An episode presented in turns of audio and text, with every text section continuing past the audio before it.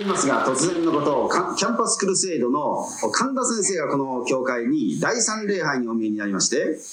えー、まあ、名古屋の方でいらっしゃいますが、非常に幸いの説教をしてくださいました。えー、ところが説教の最初にですね、少しタイプの変わったあの教師でありまして、えー、この中で、このイエス・キリストを信じていらっしゃる方は手を挙げてくださいって、こういう質問がありました。何人か手を、何人もほとんど手を挙げられました。まあ、それでやめといてくれればよかったんでありますが、第2回目の質問はですね、手を挙げられた方々の中で、勝利ある人生を送っていらっしゃる人は、恐れ入ります。手を挙げてくださいって書きました。ら、もう、私は一番前でドキーとしてですね、もう後ろ振り向きもしないでですね、前だけこう向いておりましたが、さっきより少なくなりましたね。とかって言って、人の教会だと思ってもいい加減な ことをしてと、えー、思いましたが、まあ、勝利ある人生を送っていらっしゃる人、手を挙げてくださいと言って、手を挙げることのできる人は幸いな面があると思います。しかしまた、必ずしも大胆に勝利ある人生を送っていますと手を挙げることができない方々の中にも、謙遜な意味において、日々の生活の中でパウロが言いますように、私は捉えたと思っていません。捉えようとして追い求めています。戦い続けているのですという姿勢でお考えになった方々もいらっしゃると思います。我らの生涯の中で自ら立てりと思うものは転ばぬように注意せよとありますように、傲慢になりますということは非常に危険な面があります。今日はルカの第10章から、そのあたりのことに、まあ、スポットライトを当てておすすめを申し上げようとしておるのでございます。ルカによる福音書第10章の17節からもう一度お読みしてみたいと思います。72人が喜んで帰ってきていたイエス・キリストのお弟子さんの12人の他に72人を選んだというこの前のおすすめでございましたが、主よ、あなたの名によって、イエスの名によっていたしますと、悪霊までが私に服従します。彼らに言われた私はサタンが電光のように天から落ちるのを見た。私はあなた方に蛇やサソリを踏みつけ、敵のあらゆる力に打ち勝つ権威を授けた。だからあなた方に害を及ぼすものは全くないであろう。イエス・キリスト様にお従いしたお弟子さんたちが、初めて伝道に二人一組になって出かけていきますと、非常に大きな力を得ることがあります。これは神様の大きな励ましがあってのことだと思います。私も生まれて初めてこの個人伝道をしまして成功しましたのがね、18歳の時でありましたが、進学校1年生の時に最初の礼拝に来られた人がものすごく、まあ大物と言いましょうか、当時全学連の委員長の清水って覚えてらっしゃいますかね。当時まあ本当に泣く子も黙るようなですね、警察が追っかけ回しておった、まあ地下にこの潜っておった男でありますが、ひょんと休みの月曜日の日にですね、聖書学院を訪ねてきた。たまたま私しかいないませんでね、その人のカウンセリングをすることになりました。なんと彼は苦しみ悩んで教会に来られて、そして私の名前をオープンにしないでほしい。しかし私の立場はこういうものですと言って、そこで涙ながらに悔い改めさ。私は天人でも登るほどの大きな喜びでですね、まあ、励まし、この励まされたことがございました。イエス・キリストの皆によって72人が生まれて初めて伝道いたしますと、悪霊どもがどんどん出ていった、追放されたというこの出来事。日本のキリスト教会はこの悪霊の問題に関しては相変わらずよくわかりませんで、えー、今後もまだまだ難しいと思いますが、使徒行伝第8章などでは、サマリアの町のリバイバルの中には、汚れた霊に疲れた多くの人々からは、その霊が大声でわきわめきながら出ていく姿を見たなどと書いてありますので、必ずしも私たちのこの日本のキリスト教会の中で、今までなかったからといって今後ないということではありませんで、新しい霊的な働きが、キリストイエスの皆によって、悪の霊を出ていけというような出来事が、やはり起こるであろうということを期待してよろしいと思うのであります。しかし彼らがそういうような出来事を、あの九章の一節で彼らに対して悪の霊を制し、病を癒すことのできるそういう権威を授けたという、その、えー、戒めと言いましょうか、その命令に従って、彼がイエス・キリストの皆によって追い出しますと、悪霊たちまでが従順に服従したというようなこの驚くべきことがなされたわけです。彼らにとってはこれは非常に鼻高々の内容であろうと思うのであります。ところがイエス・キリスト様はそれに対して18節私はサタンが電光のように天から落ちるのを見たとおっしゃられたのであります。でこの解釈は非常に困難な難しい解釈でありまして、3つばかりの事柄に対してお勧めをしたいと思います。第1の解釈は、それは文字通り、サタンが敗北し、キリストが勝利を得た、サタンのやつが天の高きところから電光のようにこの地上に、えー、落ちた、うん、敗北したのを見たという、こういう解釈であります。もう一つは、この部分を落ちるというのを下る、降りるというふうに解釈する解釈の方法でありまして、子供の喧嘩に親が出るという言葉がありますが、え悪の霊が追放されていきますと、サダンの奴は天の座で訓練しているわけにいかなくて、親玉が必死になってもう躍起になってこの地上に降りてきて、そして戦いを挑み始めたというふうに理解することができるのであります。愛する皆さん、私たちのクリスチャン生活の中で、恵みの中におる人たちは悪魔にやられやすい面がありますよ。じゃあ恵みの中にいなくていいかってそんなことはないですね。悪魔が躍起になって、小さい悪の霊が追い出され、悔い改めて主イエス・キリストを信じますと、大玉が、親分がやってきて、そして、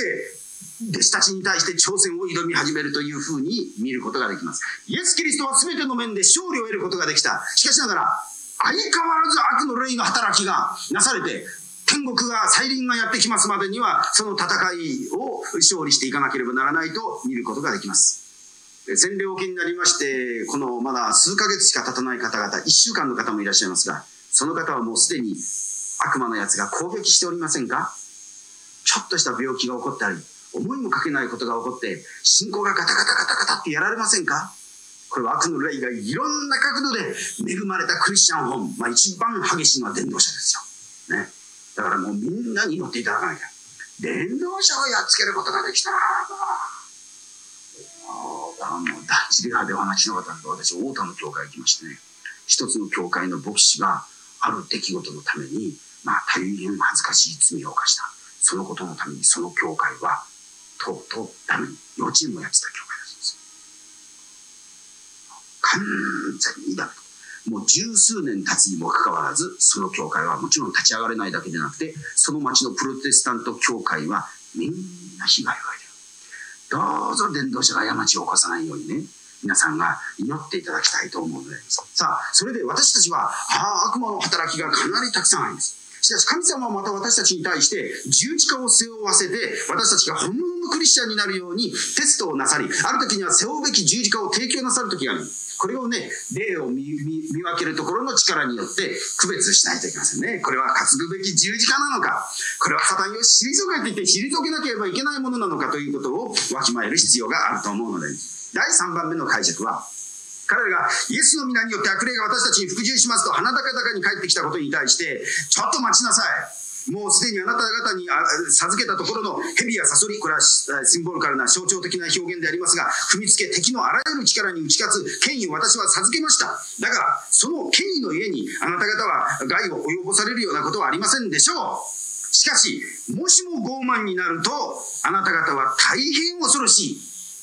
え結果を生み出すでしょう。昔サタンは天の使いであったけれども、傲慢の上に堕落してしまいました。それを知っているのはこの世の中で唯一イエス・キリストのみ。天の座に座られておったイエス・キリストはサタンが落ちるその場面をご覧になったでしょう。私たちは天を閉ざしているもの、それは傲慢である。神の見前に出るパスポート、それは謙遜であるとウィリアム・バークレーが言っておりますが、私たちはどんな大きな働きをするよりも謙遜でなきゃいけない。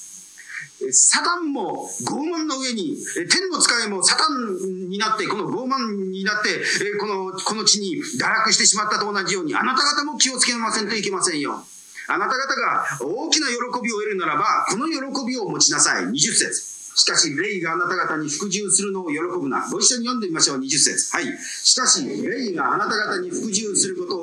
な。むしろあなた方の名が天に記されていることを喜びなさい。アーメン。私たちの生活の中で、どういうことをしたかよりも、神によってどういうことをしていただいたかということが大きな喜びでございます。英語で言ったら、doing よりも being ということです。神のためにどのくらい大きなことをしたかということよりも、神様によって何をしていただいたかということが、喜びの大きなポイントであります。ノーベル平和賞をもらってこの世の中に大きな貢献をする、それも素晴らしいことでありましょうけれども言っておきますが、そのことよりももっと素晴らしい喜びは、永遠の喜び。それは神の国に、御国にあなた方の名がペンに記されているということを喜ぶべきということであります。この教会の中には何十年の間、信仰生活に隙間を明かしてしまった方々がいらっしゃいます。何十年までいかずとも数年の間隙間を空けてしまった人がいます。後ろを振り返ってみて悔しがって、もっと仕事をしなきゃいけない。もっと何かしなきゃいけない。私はなんと無駄な生活を送ったんだろうと時短で踏む人たちもいらっしゃるでしょう。でも兄弟姉妹、神の御前にどういうことをしたから喜ぶ。何を知ることができなかったから喜ばない。失敗したから悲しんで、何かをすることができたから喜んで、いいえ、私たちが喜ぶべきことは、イエス・キリストの皆によりて天に私たちの名前が記されていることを、何をしたことよりも大きく喜ばなければならない。それが私たちの根本的な喜びである。はあ、素晴らしい説教ですね。私たちの生活の中で何をした、何をした、何をしたよりももっと大きな喜び。成功した、不成功した、失敗した、落第した、そんなことではない。もうすでに私たちの内側には何者にもよっても支配されることのない、ごまかされることのない、微動だにしないところの喜び、それは我らの名前が御国にこの記されているというこの事実であります。特別集会であちらこちら回りますと、一番大きな中心的なメッセージは、イエス・キリストによって救い出される、悔い改めして救い出される、これを神聖、新しく生まれるという神聖ということが中心になります。まあ、牧師たちは祈って祈って祈って、まあ、太田の教会の場合にも特別集会昨日の夜の場合ではありますと、十数名の人が悔い改めて信仰を持ちました。まあ、牧師さんも喜んで、一年の間祈ってきた特別集会ですから、ね、魂が救われるというを見ると、あそこに鈍流様っていうすごいのがあってね、偶像に溢れたところですけれど、またいつかお話申し上げますが、研究してきましたから、ね、まあ、あの、えー、この、魂が救われるということは大きな喜びですね。ヨハネの3章の3節というところには、ニコデモに対して、誰でも新しく生まれ変わらなければ、神の国を見ることはできないと書いてあるんです。誰でもどんな人でも、新しく生まれなければ、神の国を見ることはできない。新しく生まれ変わるってどういうことだと思いますか？神聖。新しく生まれ変わるっていうことは、古い自分に死ぬっていうことであります。死ぬことなしには新しい命はないのであります。現代の私たちの生活に一番欠けているのは、新しく生まれ変わって神の国を見ることではないでしょうか。神の国について研究する人はいます。考える人もいます。聞く人も。そして私たちはいろいろと試作する人もいます。でも、神の国を見たことがない。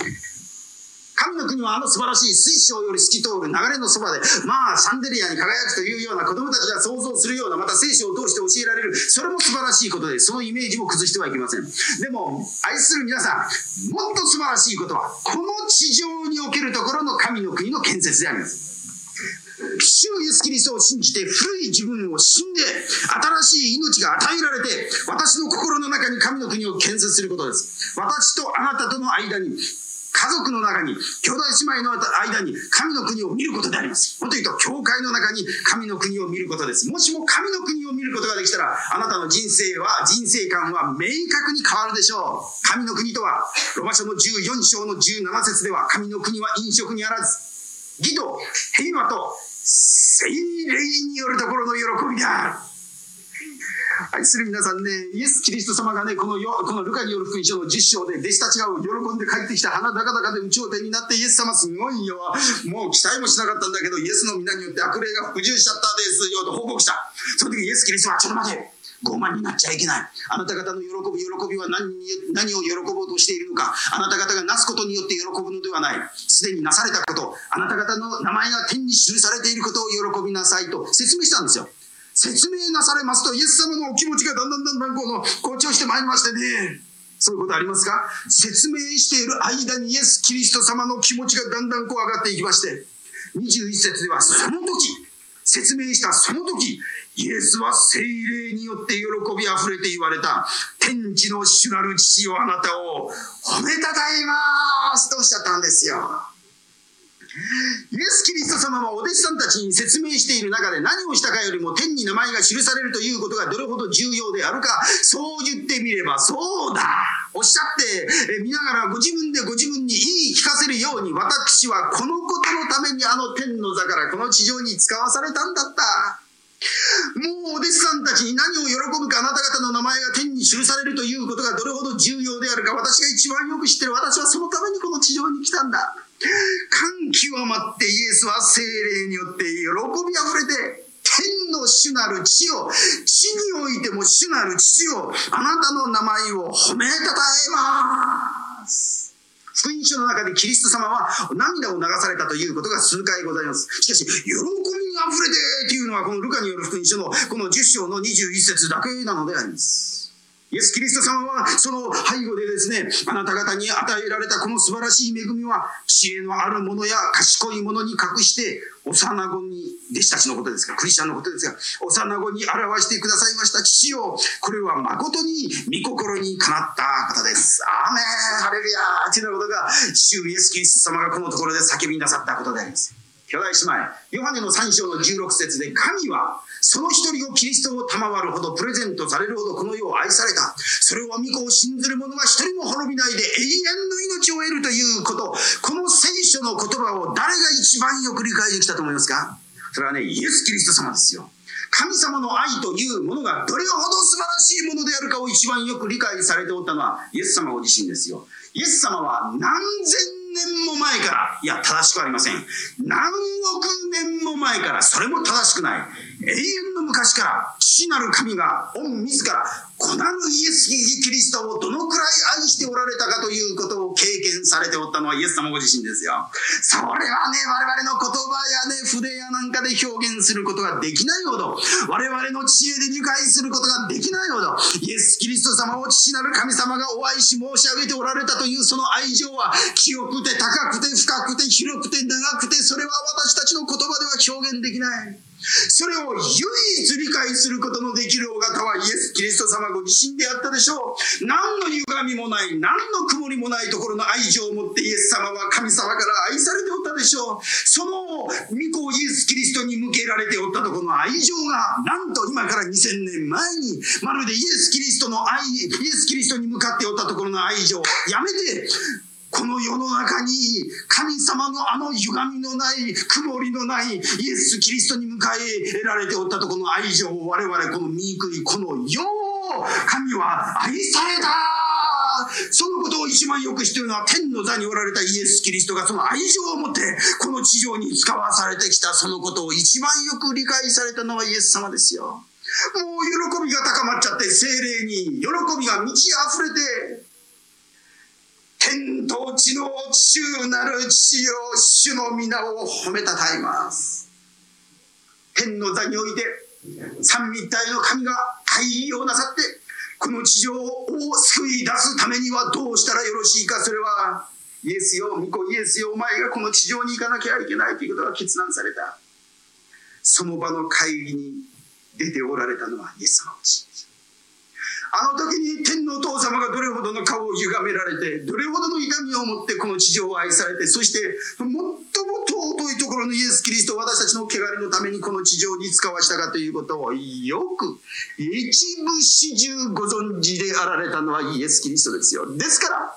悪霊がイエスの皆によって追放されたそんなことを喜んじゃない。もっと大きな喜びはキリストのために何かをしたということを喜ぶのではない。キリスト様が私のために、神様が私のために何をしてくださったか、その中で最も素晴らしいものは、あなたの名前が天に記されているということが、どれほどどえらいことであるかということをお前たちは知らないのかと語りながら、彼の気持ちは聖霊によって喜びあふれて、その時、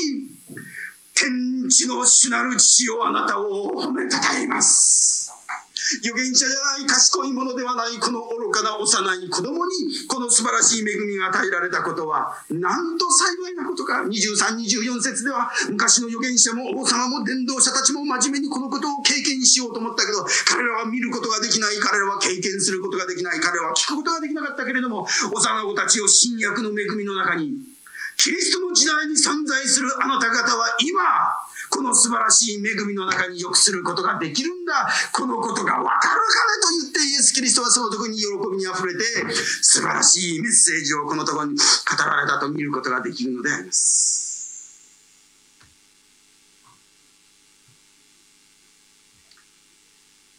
ルカという人物がこの21節を通してこの喜びは聖霊によってと表現しました。理屈ではない精霊によらなきゃこれはわからないんだということをルカは表現したんでしょう。榎本康郎先生が祈りと瞑想への道というのをお書きになりました。これはもう非常に良いものですからお書きになってお読みになったらよろしいと思いますが、その中で自分の教会、今治の教会に数年前に一人のご婦人が教会に来るようになった。彼女は大きな悲しみの家に毎日泣きながら過ごしていた。彼女の長男が突然山で遭難して亡くなられた。これはもうこの悲しみを埋めることできない。頭の良い親思いの優しい子供であったのでその悲しみはなおさらであった。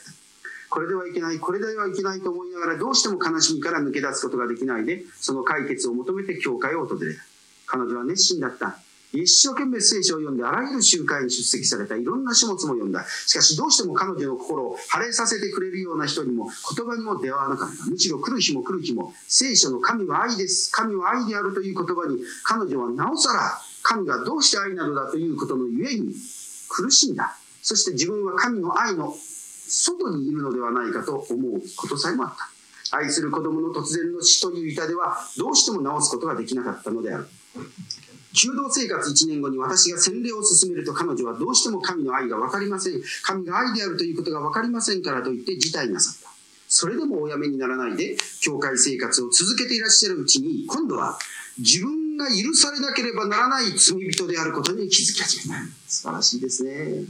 そして自分の罪のためにイエス・キリストが十字架についてくださったと分かった時彼女は初めて神が愛であることに気がついた。そしてこの神の愛を喜ぶことができるようになった時彼女はあの長かった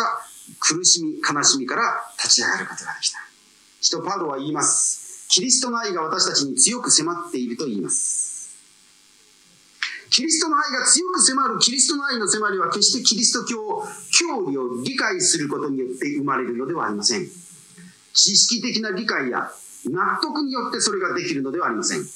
私たちは精霊によらなければ絶対に神を喜ぶ境地には入り得ることができないんです。アメン。教理も重要です。勉強も重要です。しなければダメです。聖書も読まなければいけません。でも一番重要なことは謙遜になって。聖霊様によるところの喜びを味わうこと以外では理屈ではわからないものが内側から込み上げてくるという喜びが私たちに必要なのでしょう。イエス様はめったに大きな声を出さなかったけれども同じ並行記事はマタイの11章の25節でイエス・キリストは声を上げて言われた天気の主なる父よあなたを褒めたたえます。ルカの10章の21節では精霊によって喜びあふれて言われた天の父なる神よあなたを褒めたたえま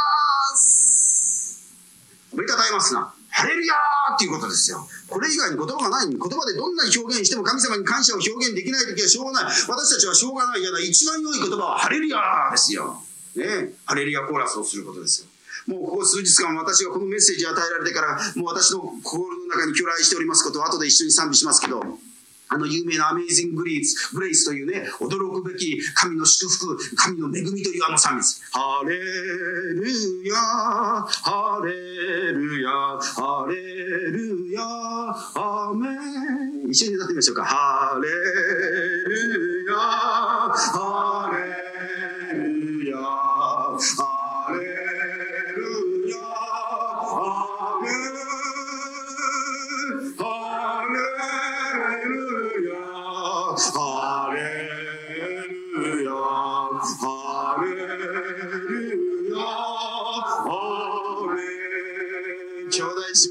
何をしたから喜ぶのではない。することができなかったから悲しむのではない。どんな状況の中にもつぶやくず疑わず喜ぶことのできるもの。それはイエス・キリストの皆によって私たちの名前がペンに記されているというこの重要なことであります。使徒行伝の中を見ますと、ペンテコステ聖霊の経験をした兄弟姉妹が、喜びに溢れている姿を使徒行伝の中で見ることができます。使徒パウロは第一テサロニケの5章の16節で、always, いつでも喜んでいなさ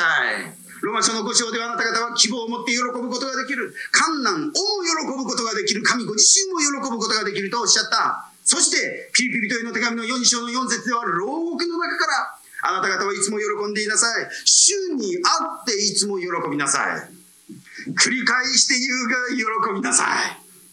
クムシロっていうね、有名な先生はね、今で言ったら、ウーマンリブのまあ走るみたいなね、リーダーやってたこの女性は、キリスト教なんかも面白くない、聖書なんか面白くない、キリスト教反対っつって言ったこの人物が、ピリピ書4章の4節ね、主にあっていつも喜びなさい。牢獄の中で将来に対する保証があるわけではない。